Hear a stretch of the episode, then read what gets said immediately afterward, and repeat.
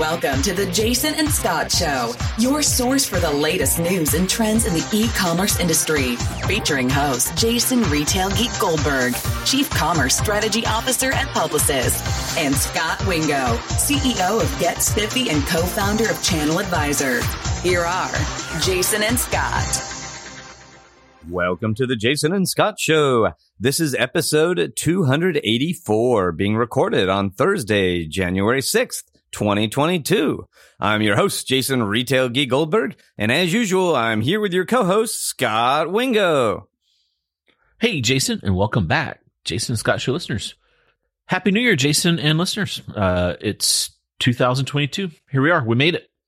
I know. I feel like I'm already winning because the intern typed 2021 in the show notes, and when I read the intro, I I caught it in my head. I feel like that I'm impressed with myself right now.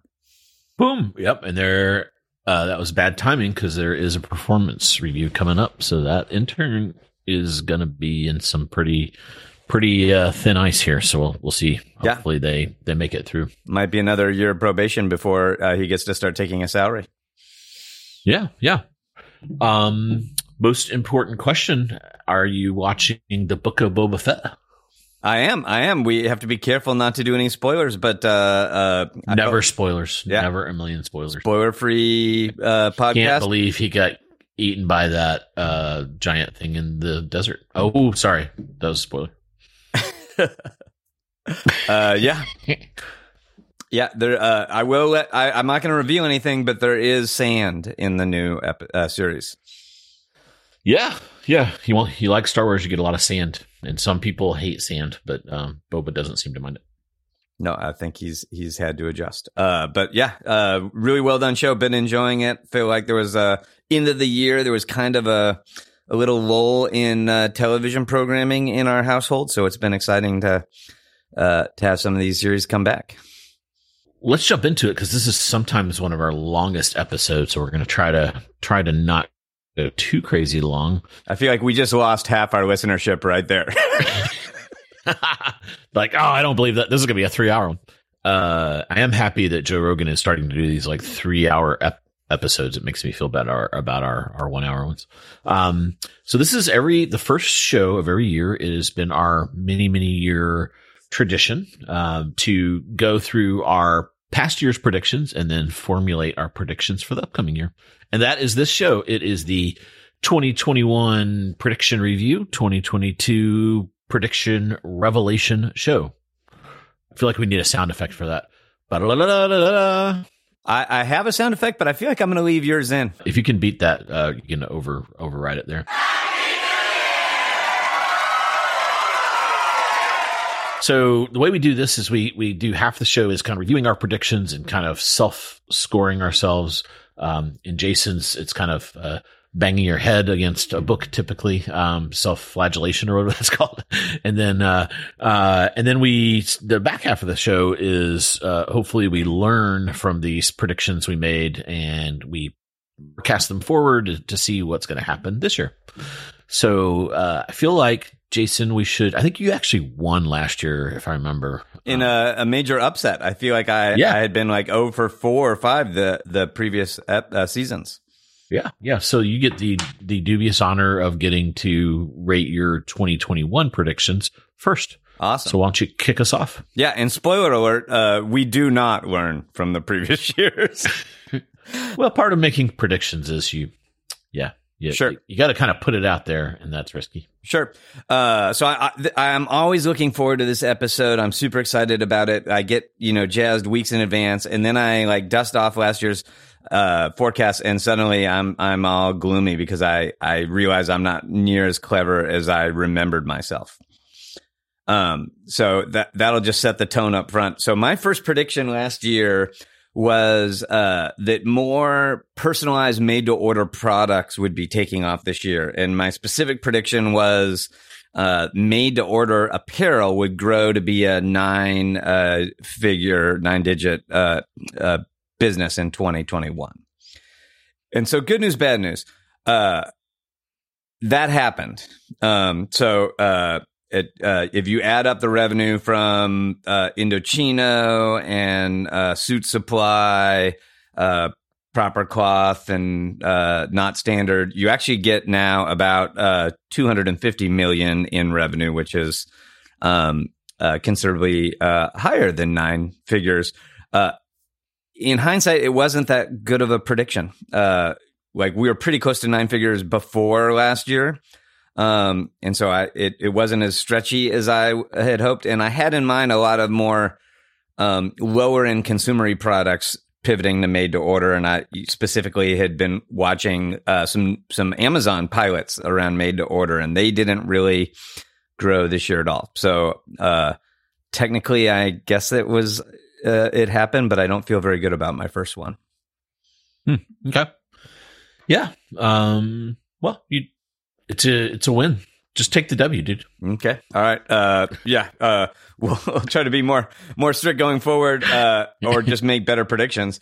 Um, so my second one, uh, there'd been a lot of initiatives around retailers uh, leaning into healthcare, and I proposed that at least one retailer would uh, launch their own health insurance or offer some alternative solution to health insurance. And while there were a bunch of investments in healthcare and Amazon, you know, in particular, uh, has done a lot in the last year, uh, I don't think that really happened. So I'm giving that a no.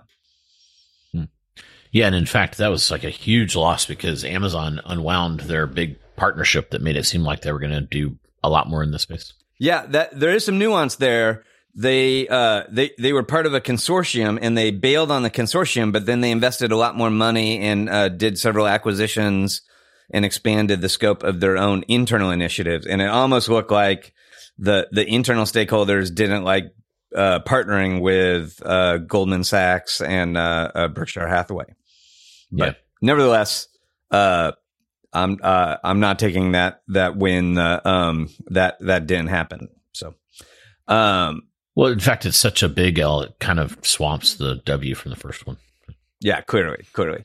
uh, so the next one uh, was interesting. Uh, I said that e-commerce would uh, or grocery e-commerce penetration would grow above ten percent, and I said someone will deploy, not just pilot, these micro fulfillment centers for grocery, and both of those things basically happen. So. Um, Bricks Meets Clicks, which is uh, one of the more credible um, services out there for tracking grocery penetration, has us at about 14% penetration right now. Um, so we we definitely passed that 10% threshold, obviously aided by the pandemic and uh, the various waves. And then uh, several retailers leaned into MFCs. Um, a couple smaller retailers did deploy them uh, across all of their stores. So like HEB, for example, um, is, is aggressively rolling out, uh, MFCs. Uh, Walmart, I want to say spent, uh, uh, like $14 billion on, on MFCs. So, uh, real money is, is getting invested in there. So I think generally, um, I feel good about my, my grocery prediction number three. So, so, uh, two, two yeses and a no so far. Is this a bricks and clicks thing? Is that a can mere mortals get that, or is that Yeah. something you get when Uh, you're chief well, there's a there's retail? a paid version which is well worth it if you follow the industry, but they do publish their uh, monthly forecasts um, for free on their website at brick, bricksmeetsclicks.com. Um, and it uh, it's pretty interesting. So they're um, you know we get grocery sales data from the U.S. Department of Commerce and e-commerce data, but we don't get grocery e-commerce. Um, so there's the grocery e-commerce we only get from a couple of these uh, third-party private um, data providers, and they they all do it primarily based on big panels of consumer surveys. So that's what Bricks Meets Clicks does.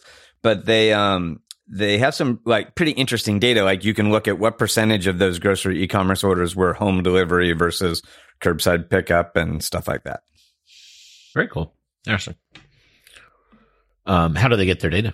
Uh, panel. So they're uh they're Oh, yeah they're surveying a bunch Jeez. of consumers. Yeah. All right, I'm gonna remember preference. you. Uh, Yeah. You you you did that. You make you make use with what is available. Um, and directionally, it, uh, eMarketer published some grocery data, and they kind of roll together a bunch of people's forecasts. There's another um, company out there called Mercatus that published some data, and it all aligns directionally that there we are over 10%. Uh, where they disagree more is where we started before the pandemic. So some of them have us starting at like two and a half or three percent. Some of them have us as high as six percent before, but um, over ten now. And uh, if you're super interested in the interest of prolonging the show, uh, a frequent uh, friend and guest of the show, Professor Dan McCarthy, uh, they uh, he and his students just published an interesting um, cohort analysis of um, how the pandemic impacted uh, digital restaurant sales. So closely related to digital grocery, right? And obviously, a lot more people ordered restaurant food for delivery during the pandemic. But his interesting question was, um, was that you know a pandemic spike and it's going to go da- back down to pre-pandemic levels, or is it a permanent shift? And what can we suss out? And the way they did it is they looked at cohorts that were uh, they uh, ordering from restaurants for home delivery before the pandemic and how their behavior changed versus first time users. And what they found is like most of the growth was uh, households that were already using restaurant delivery increase their usage and it appears to be more sticky. Um, the smaller cohort of people that ordered from restaurants for the first time during the pandemic, uh, that behavior did not stick and they're not continuing to order, but still hmm. the sales are up higher. So anyway, there's a nice long digression for you that wasn't one of my forecasts. Ah, I always appreciate the commentary. Yeah, I'm here for you, man. um, so forecast number four was uh, I predicted that uh, Am- Amazon's Shopify competitor would be revealed. And this is a, a, thing that we had heard about called Project Santos, but no one really knew what it was.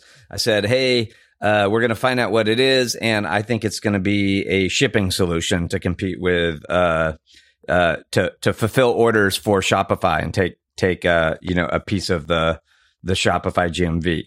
Um, and it was in fact revealed, so that's the good news.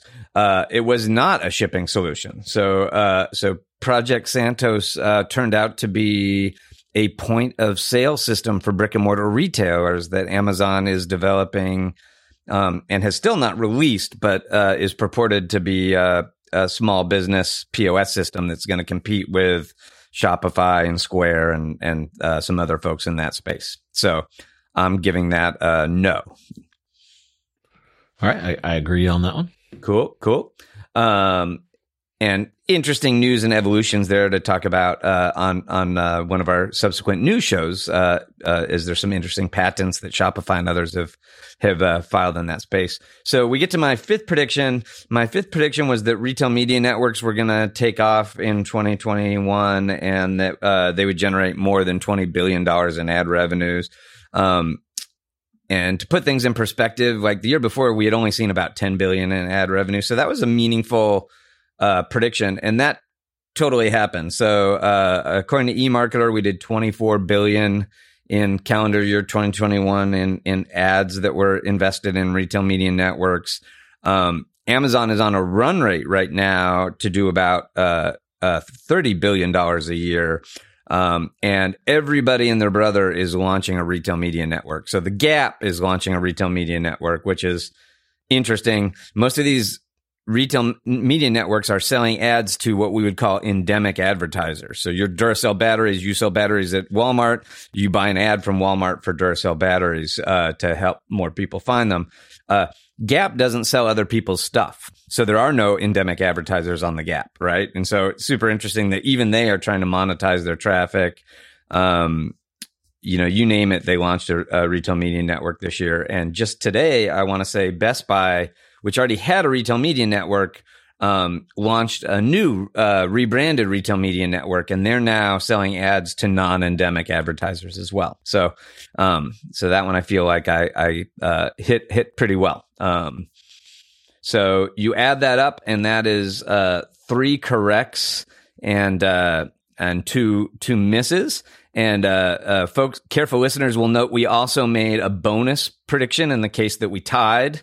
Um, and my my bonus prediction was that we would have even more store closures in 2021 than we did in 2020, uh, and I was wildly wrong. Um, so caveat here: er, the data everyone uses when they quote store closures is this Coresight data, and Coresight is kind of anecdotal data, and it's totally tracking big chain retailers. But based on their data, there was like 41% fewer store closures in 2021 than 2020. So, so we'll call that a huge miss. Um, I would argue that all the store closures that happened this year were small independent retailers that got wiped out by these big chains. And th- we really don't have a good data source for, for those. But nevertheless, I'll, I'll uh, accept that I lost the bonus round badly. yeah. In fact, um, isn't the record number of stores open? Yeah. So a separate issue from the store closings is, hey, were there more openings? And there, uh, there, there were so not a record number of openings, but the but from that Coresight data set, more store opens opened than closed last year, which so we would have had a net increase in stores. Um, that that's interesting. I wouldn't encourage retailers to pay too much attention to that because it really matters the nature of the closed and open stores. Like you'd almost rather follow um, net gains or losses in retail square footage. Um, because if you have a bunch of Macy's stores close and you have a bunch of Dollar General stores open, you're closing a hundred thousand square foot store and opening a ten thousand square foot store. Yeah. Okay. Uh, awesome. And then you had all right. So then, if we include your bonus, you're even. So three wins and three L's. Exactly. I like right. to think of it as three wins and two L's, and the bonus only comes up if you can tie me. okay. All right. Let's see how I did. Yeah, I'm excited so, to hear this. Yeah.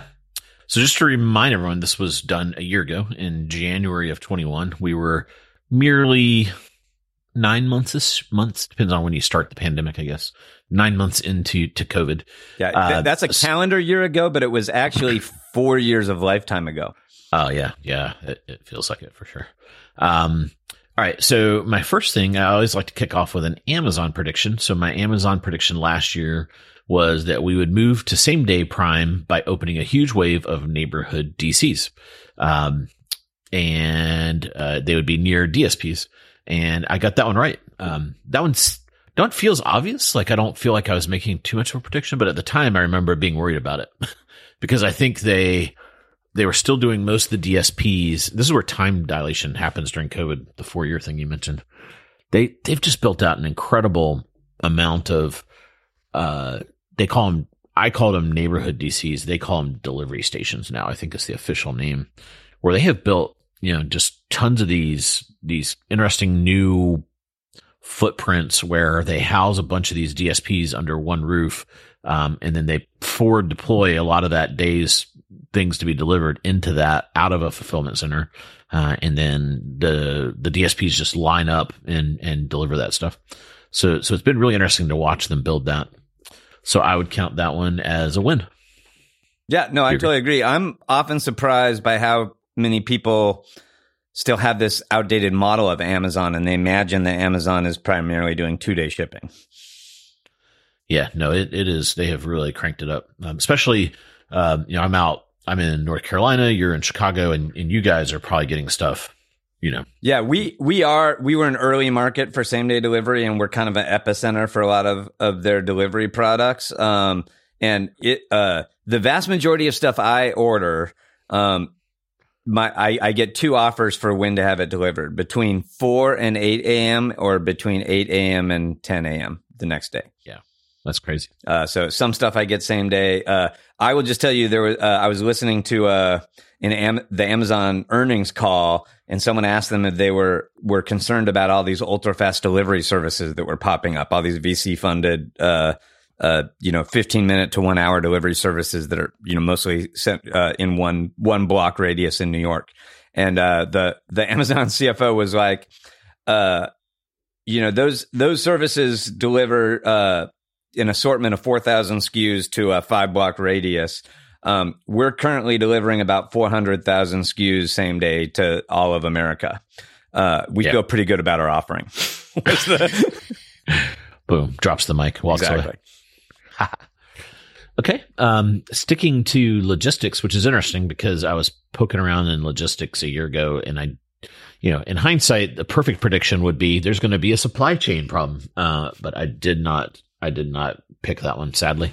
Um, instead, I said, you know, Shopify. So my logic here was kind of looking at the chessboard at that point in time. We all know Amazon's kind of turning the guns towards Shopify. And if you're Shopify, you know those guns are turning towards you. So one of the things you do is try to get into the delivery world. And, and they have tried, but they, uh, they pretty publicly, there was, uh, Tobi was in a, um, was it Bloomberg? He did kind of a cover story on one of the, the business magazines. And in there, he basically admitted that, you know, Hey, we're, we're, we're, we're pretty bad at this fulfillment stuff. And I think they had a customer say that they were embarrassingly bad. Um, and, you know, it almost seemed like they are not going to go deeper into fulfillment. So I missed on that one. But Asterisk, I th- don't, I think they should. And I, I think it's going to be a pretty big strategic blind spot. If you're going to arm the rebels in e-commerce, you, are going to need to help them get the products to consumers in that last mile. That's going to be where the battle is. And I, I feel like it's a bit of a soft underbelly for, for them right now. Yeah. Uh, I generally agree. Um, an interesting side note: the the CEO of Instacart just got named to the Shopify board, um, and I I uh, inadvertently started a little bit of uh, of a LinkedIn um, debate uh, about like how how soon it would be before that was a potential conflict of interest. And a lot of people chimed in that they thought Instacart was a potential acquisition target of Shopify, which might be one way for them to to get into the the fulfillment business. Yeah, but even that's a conflict of interest, right? I mean, proves proves your point. Not yeah, you know. Oh yeah, I mean clearly yeah. I'm right, but that's a separate issue. I think we can all agree that you're right. Okay. Uh, and then number three, Shopify is going to launch a marketplace. This is where you and I agree. Uh, you don't think this will ever happen, and everyone else in the world thinks it will. Um, so, you know, this one's tricky. I, I could make some argument that they are doing more around this. And, and in that same article, they do start to talk about it being more of a central the, by by it i'm talking about the shop app that they have. Um, doing more around that centralizing your your shopify you know uh, whole experience in aggregate including some search functionality. And they, they have added some search i haven't looked at it lately but i've seen some twitter traffic that they have added some stuff there. Um, but i'll i'll uh, i'll take the l on this one. I but i still think that it's going to be something they do more of down the road, probably in a different flavor than a traditional marketplace. But I think it's an area that they they they have to explore um, and is more in their wheelhouse than the fulfillment side. Oh, for sure. Uh, I I certainly agree with that, and I would encourage you to double down on that prediction for for 2022. but uh, I, I will say like two things I was clearly wrong on. Um, the shop app like is getting much uh, broader adoption than I would have expected because I would argue it's it's mostly a a shipping tracking app. Um, and it, it it has some like merchant search capabilities. It doesn't really have product search capabilities, uh, at least in general release. Um, but it's it at various times it's been the most downloaded retail app, and it's bouncing around in the top four. Um, so a lot of people are getting that app, and so per your point, um, you know, they have a bunch of merchants. Uh, they have a bunch of users with this app, which is really hard to do. This app has some marketplace like features. And then, you know, I don't know if you, I'm sure you saw it, but uh, Brad Stone uh, got to uh, go visit Shopify and do an interview with Tobi. And um, he, in his article, he kind of painted a picture that, that, internal stakeholders at Shopify were wildly divided and didn't agree about if Shopify should do a marketplace and what it would look like. And so that that makes me think they're they're you know having the same debates we are. Um, and Tobi himself weighed in that he's like, you're not going to see us compete with our merchants. Um, so if they do a marketplace, it's probably going to have to look, you know, considerably different than the kind of marketplace I think some people are thinking about. But but it's an interesting space. Yeah, Yeah. And then, so, uh, we'll see if this comes up again in predictions.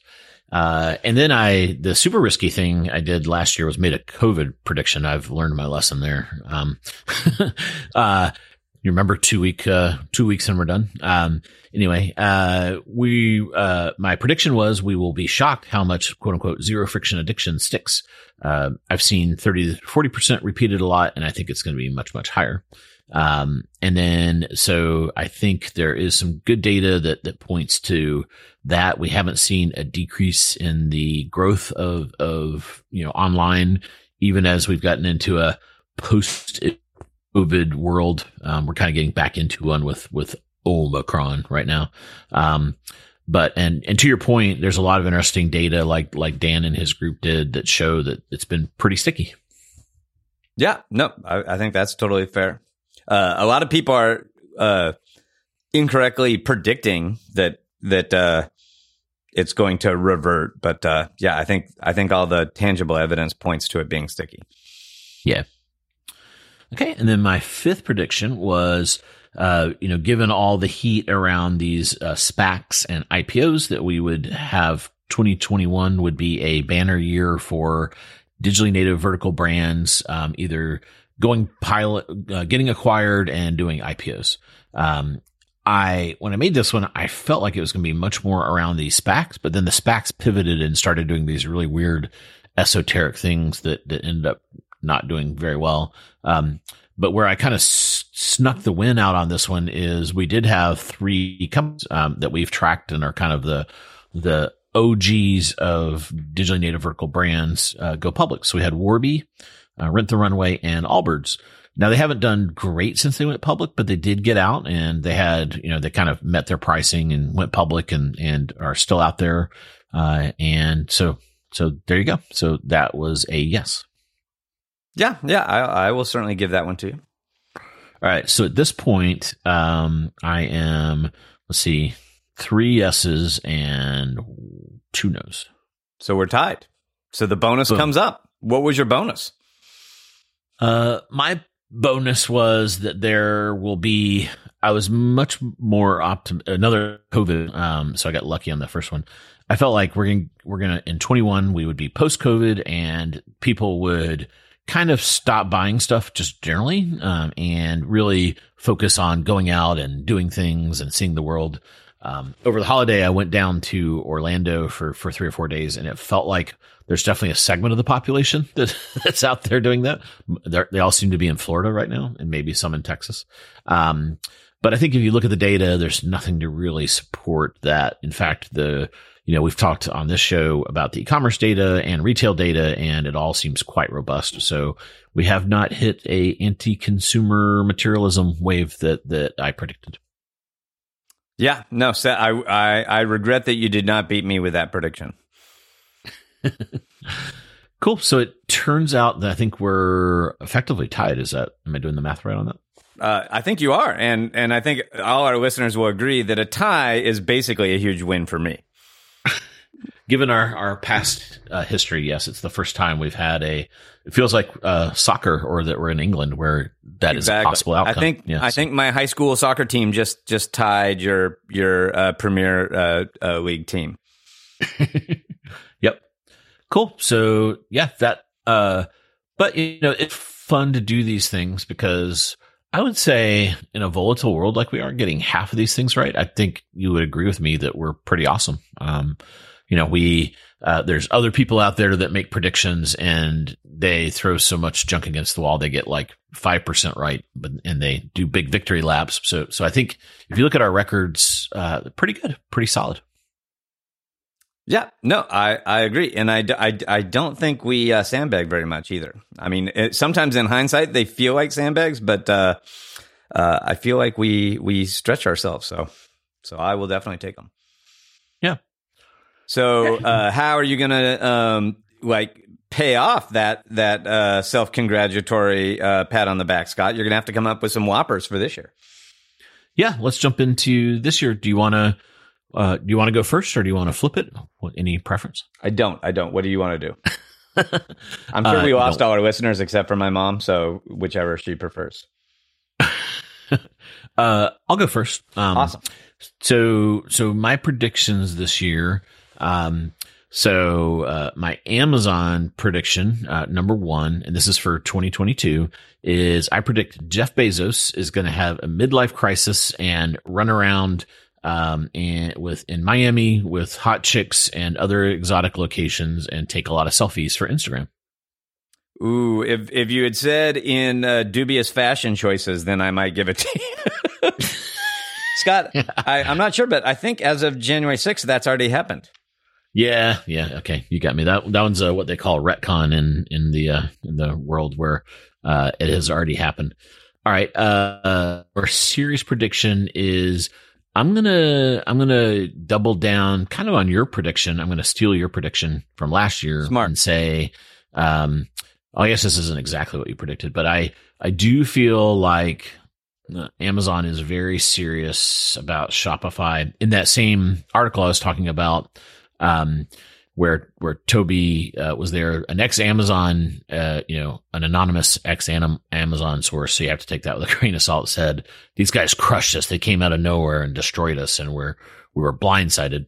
Um, that that seems pretty pretty amplified, but I I do think they have their guns trained on them. So I'm going to say we're going to see Amazon come out with uh, a, a serious competitor this year. Um, and I think it's to, you know, I, I imagine it could even be like a web store offering, even though they started this and got rid of it. Uh, I think they're going to get pretty serious about it. And, you know, I could see them come out with a, you know, it, it probably won't have a lot of headway in the first year, but they're to, I think they're to go right at these guys. The thing that's hard to predict, there's some interesting things they could do with AWS and headless. So, so I'm going to kind of give myself a little space there that it, it could be headless, um, you know, versus kind of a, a, more monolithic type SaaS kind of an offering. Um, but yeah, so, so I think they're going to get pretty serious about it. Okay. Yeah. Yeah. I could, I like that. I could totally see that. And you could imagine bundling like a AWS commerce platform with a bunch of the traditional merchant services from Amazon, like fulfillment yeah. and payment and stuff like that. Yeah. Uh, another Amazon one is, um, and you, you kind of foreshadow this when you're talking about the Amazon thing. Uh, there's, there's hundreds of millions of dollars, if not billions going into these, um, do we have a name for them? Fast. Yeah. Well, ultra fast delivery is, is the ultra fast delivery. Okay. Um, uh, these companies, so there's like GoPuff and there's one that has like an animal name like Gorilla. Gorilla. Jokr. yeah. Jokr. Yep. Uh, yeah, I don't know how DC is letting them do that one, but anyway, um, you know, so these guys have raised billions of dollars and it's a hot market, but I think Amazon is, is kind of going to train their guns on that. And I think they're going to put a real hurting on them. Um, so, uh, yeah, so that's it. So, you know, what does that mean? Uh, I think we'll see. I'll be pretty risky here and say one of them will close their doors. Uh, one of those. So I'll put it here in the notes. Uh, so to keep me honest. So GoPuff, Gorilla, and uh, or um, Jokr. One of those three big ones probably doesn't make it out of twenty two. Okay. Um, so that's one, two. So this is my third one. I realize I'm actually short prediction. I'm gonna have to do one on the fly here. Um, the Bezos one I'd kind of counted in my head, but that wasn't really a prediction. Um, you know, the at the end of 21, we had Facebook change its name to Metaverse, and since they did that, you can't th- throw a rock without reading a thousand articles about the Metaverse. In fact, today on Twitter there was a, a big Walmart video, um, you know, kind of showing a, a, a metaverse shopping experience mock-up kind of thing that was kind of fun. Um, the uh, I think there's going to be, I think there's going to be a lot of hype in 22. I'm, I'm actually kind of already burned out on it and a lot of, you know, what does metaverse shopping look like? And there's going to be lots of excitement and smoke, but no fire and no revenue. So I think it's going to be the flash in the pan when we look back on 22. Uh, so, so I think it's going to not a lot of activity there. I think it'll be like, um, you know, chat commerce and social commerce and a lot of these things that, that had a lot of buzz in their era. AI commerce, machine learning commerce, um, all these things that, that had a huge amount of buzz and then turned out to, to not really have substance. Okay. And then, uh, the inverse of that is I think one of the things that, that there's been a lot of talk about that is going to have substance is live streaming of, you know, kind of video, live video e-commerce integration. Um, so I think that one is going to be more mainstream. There's, there's little, Amazon has tried this and failed. It's big in Alibaba. I'm, I'm, I'll qualify this and say in the US so I'm not trying to be sneaky here. Um, and you know, uh, there's not a lot of I've seen some startups trying to get traction here, but they're in like super micro verticals. But that's how a lot of things get adopted is you, you kind of build some habits and these small behaviors and then they, they can go mainstream. So I think we'll look back on 22 uh, when we do our 2023 show uh, and we will see live streaming has gone mainstream. Um, so that is one. And then let's see. I may have to come back with another. Yeah, I'll let you. Uh, you can make fun of mine, and then you. Uh, I'll let you cherry pick after hearing mine. Okay. Any reaction to my my four so far? Um, no. I, uh, so a, I should have come to rehearsal because I, I feel like we're gonna get off the right off the bat with some potential overlap. Um, but uh, I, I definitely um I, I think we're going to see some uh, way Amazon very seriously competes with Shopify. I think it's not going to be the way most most people expect, but your your description seems totally plausible. Um, as as we're about to see, I, I have a, a an opinion on some of these ultra fast delivery services and the metaverse, uh, both of which you touched. Uh, and then uh, I, I got to be honest, I am nervous about live streaming. Like I could, uh, I definitely am not um, bearish. I, I could see it going either way. Uh, a ton of commerce happens via live stream in China, and we're starting to get a lot of commercey uh, video content get consumed in the U.S. What's not working very well at the moment is the buy now button um, at the end of those videos, and so you kind of have indirect live stream commerce is, is already starting to happen in pretty high volume here in the US. And a bunch of people are investing in, in, uh, uh, trying to take it that, that last click. Uh, and I, I have uh, reasonable confidence that it could work. So, um, I, at the very least, I, I know a lot of retailers and a lot of my clients are, are going to be trying it pretty, pretty heavily this year. So we shall yep. see. I came up with my fifth. Nice. Um, I knew if I just rambled that I would give you enough room for one. Yeah, this one's a risky one, but um, you know, our our friend Fazel started Fabric, uh, and I'm going to predict that that company has so much buzz they're going to get acquired in this year. So um, that one's risky because they're super early stage, raise a capital, and it'll it'll it'll have to be a big number to take them off the table at this point. But but I think someone's going to going to pay that number. Yeah, two fun ways that could go. Uh, I feel like he's pretty negative on Shopify, um, so it'd be awesome if Shopify acquired them. Um, but you could also imagine AWS acquiring them uh, and and making two of your predictions come true. Yeah, or or Adobe, or you know IBM. IBM's kind of on the sidelines lately. Um, they've got a whole yeah, yeah. They kind of got out of the those software platforms. That would be, I mean, but not to say they couldn't pivot and come back in for sure. Yeah, yeah. And then let's see, I said Adobe and Salesforce. Yep, yep. Interesting. Okay. Um, well, I'm going to jump into mine. And again, we did not dedupe these. Um, I bundled several of yours and made them more negative. Um, so my, my first prediction is what's not going to happen. And I, I lumped in a bunch of very trendy things that people are super hyped about. And I said, I don't think any of these are going to be economically meaningful in 2022. So it's, um, NFTs, which I know are nearer to your heart than mine. I, I do believe there are some niche use cases where NFTs totally make sense. And I know you play in some of those, those niche cases. Um, but there are so many people that just think crypto in general and NFTs in particular are going to be a huge part of, of, uh, commerce. Uh, I don't think they're going to be very uh, economically meaningful in in 2022. Um, even more so, I don't think uh, Web three is going to have any impact. I'm starting to get a lot of questions about uh, how how big commerce is going to change because of Web three, and my answer is it's not.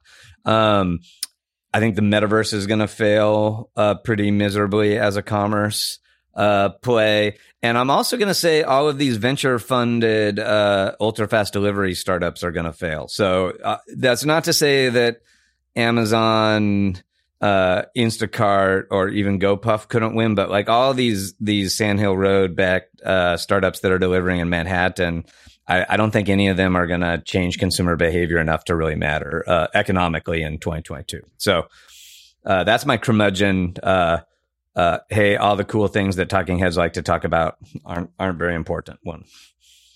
Yeah. Did I? I, I don't think it overlaps too much. No, no, I, um, I disagree, but we'll see. That's awesome. Those are the. What's your specific prediction? Like, there will be less NFTs in 2022 Uh, yeah, in its NFT volume uh, dollars. yeah, I, I, yeah. Let's I put that one down. Oh, that's that's your prediction. Okay. Uh, Less NFT dollars transacted. Well, uh, so I like I don't. So full disclosure, I could throw out a number, but like I don't know of a credible source for tracking NFT revenue dollars. Um, Yeah, there's um there's GMV trackers. So OpenSea and and is the biggest marketplace, and then there's like three or four others. okay. Uh, I was mostly thinking, uh, like there, there's um, there's not going to be meaningful revenue from the U.S. Department of Commerce retail sales data that's NFT. Oh, that's But- they're it's going to take them 50 years before they can spell in it. Well, I'm, I know they're not going to report it. That's what I'm saying. But I'm just saying, like, uh, there, there's, uh, Amazon, Walmart, the the top ten e-commerce sites in the U.S. are not going to have any meaningful revenue from NFTs. Yeah. Uh, so could yeah, uh, could some you know uh, could uh, the newly acquired Topps baseball cards have some NFT revenue? Sure. Okay. Uh, yeah, but nobody's going to do anything with Web three and commerce, uh, and nobody's going to buy anything uh, with a virtual reality headset or from Gorilla outside of one block. okay.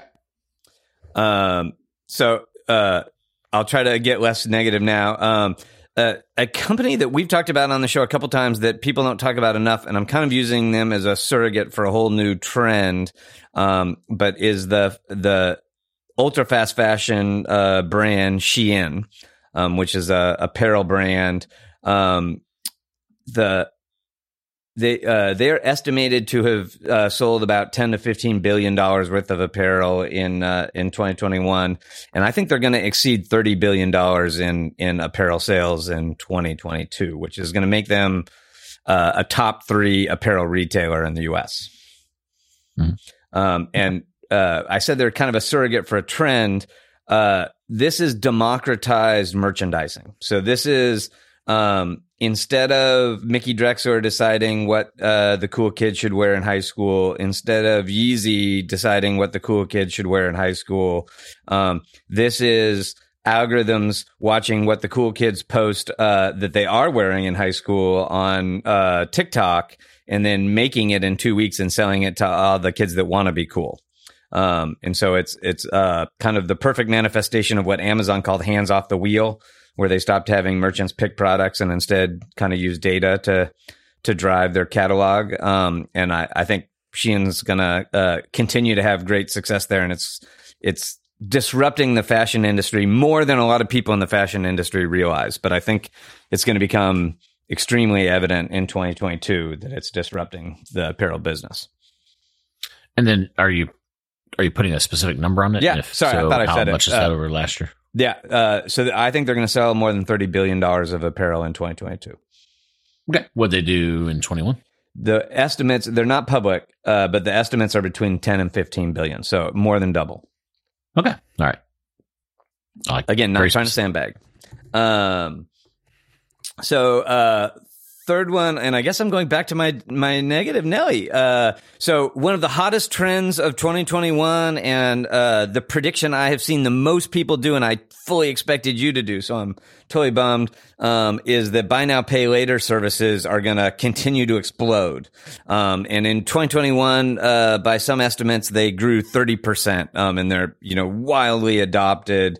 Um, it's the fastest growing payment type in uh, in e-commerce in 2021. You're starting to see it expand from just e-commerce to in-store purchases as well, um, and it's moving down market to a, you know, from, from expensive, high consideration items to a lot of lower cost, uh, more impulse items. So by all accounts, uh, the, the future of, of, uh, payments and credit is buy now, pay later. And my prediction is, that it uh, slows down in 2022. I'm not saying it's necessarily going to flop, um, but I think you're going to see only about 15% growth over 2021 versus the 30% that they had this year. So I think the rate of growth cuts in half.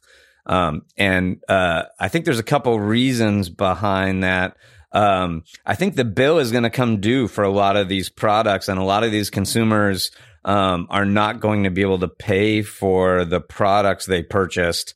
Um, and I think you're going to start to see a ton of write downs and the financial reality of renting money, uh, to, to subprime, uh, lenders without like, um, significant collateral is going to kind of start to catch up with some of these companies. I think the credit agencies are going to start to lean into this more and that's going to take away one of the competitive advantages that they had.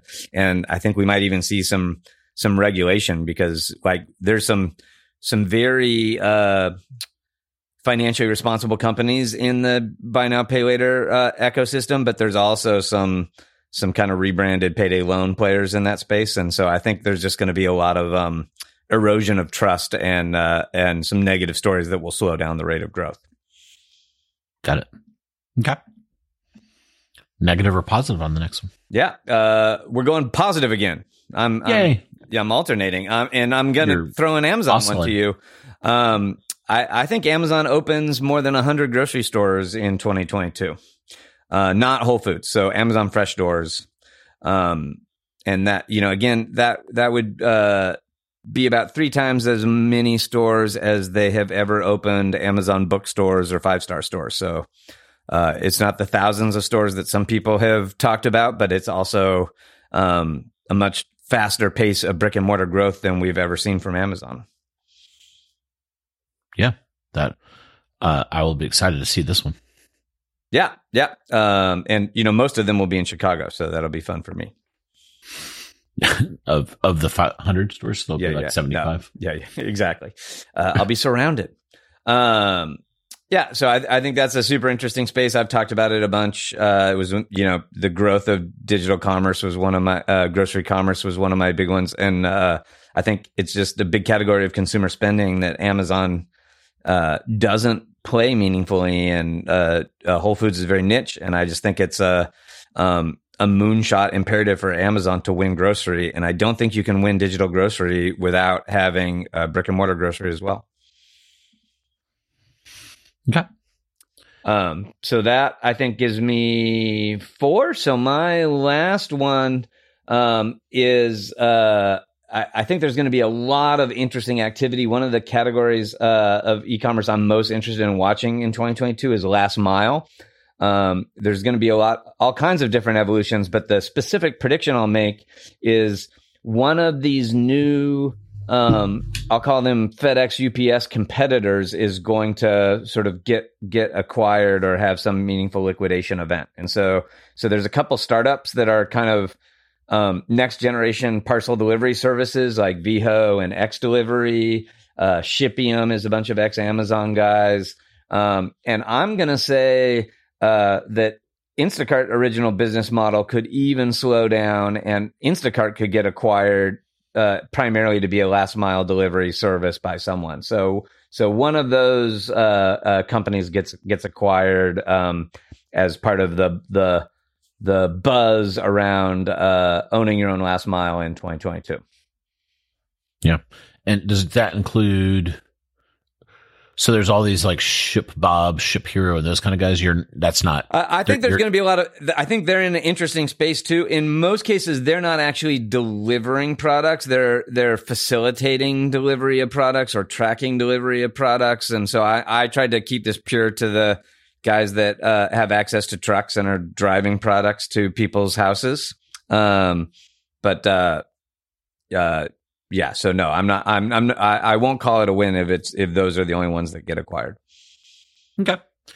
And then any other bonus predictions? I, I kind of had to stretch to get my five, but uh, anything else you want to yeah, share uh, with the listeners? So, So yeah, you know, I, I do all my best thinking on uh, dog walks, um, and so I, you know, I'm I'm like thinking about all these cool predictions, and I came home with like 40 of them, and so I struggled to narrow it down to these five, and so then kind of the next class of predictions that just sounded, uh, too easy in a way, um, but uh, you know, last year digital commerce kind of slowed down a little bit compared to brick and mortar commerce. It was a huge year in brick and mortar growth. Um, uh, because e-commerce had grown so fast uh, the year before.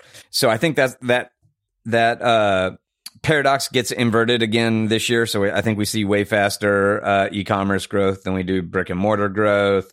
Um, I think curbside, uh, which was a big thing in 2020 and 2021, becomes an even bigger thing in 2022.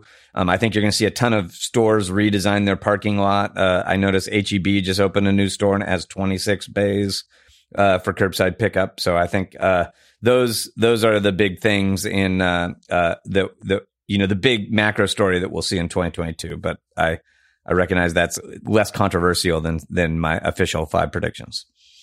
Yeah. Okay. Cool. I think that's a good set of ten predictions there. Any uh, anything else, you want to just let people marinate on that for a little bit? No, I, I uh, uh, if folks strongly agree or disagree, I'd love to hear about it on social media. And if you have different predictions, um, throw them our way on uh, Twitter or Facebook, and uh, um, uh, we'll we'll be happy to uh, debate them on our next show. Yeah, yeah, maybe we could introduce some listener predictions as as part of this going forward. That would be kind of fun. It also reminds me we we need to we haven't done a deep dive in a while, and maybe you know, we touched on NFTs, Web3, Meta. those are pretty good topics for deep dives, maybe even buy now, pay later. So, uh, you know, usually we hit a news slowdown in the e-commerce world, uh, kind of in that March, April, May timeframe after we get the Q1 results. Um, so maybe we'll, we'll, we'll throw some deep dives in there so that you know, if those topics are interesting, we're happy to kind of go deep on those. I guess looking back, the live streaming one, I don't think we've done a deep dive on that either.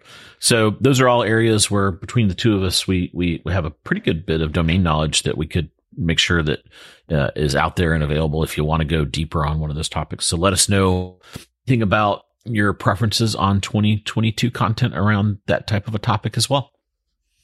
Yeah, I will look forward to all of that. Um, and of course, if you did find this show fun at all or you learned anything, the best way you could reward us is jump on the iTunes and uh, leave us that uh, 2022 five star review. All those reviews you wrote in 2021 don't count anymore. Um, so you need to get back on the iTunes and, and uh, leave us a fresh review. Um, and feel free to make fun of Scot in the review. That's always appreciated. Or Jason's title. Uh, one of my many titles. All right. Thanks, everybody. And until next time, happy commercing. You've been listening to The Jason and Scot Show. For all the latest news and trends on e commerce and shopper marketing, subscribe to us on iTunes or visit www.jasonandscot.com.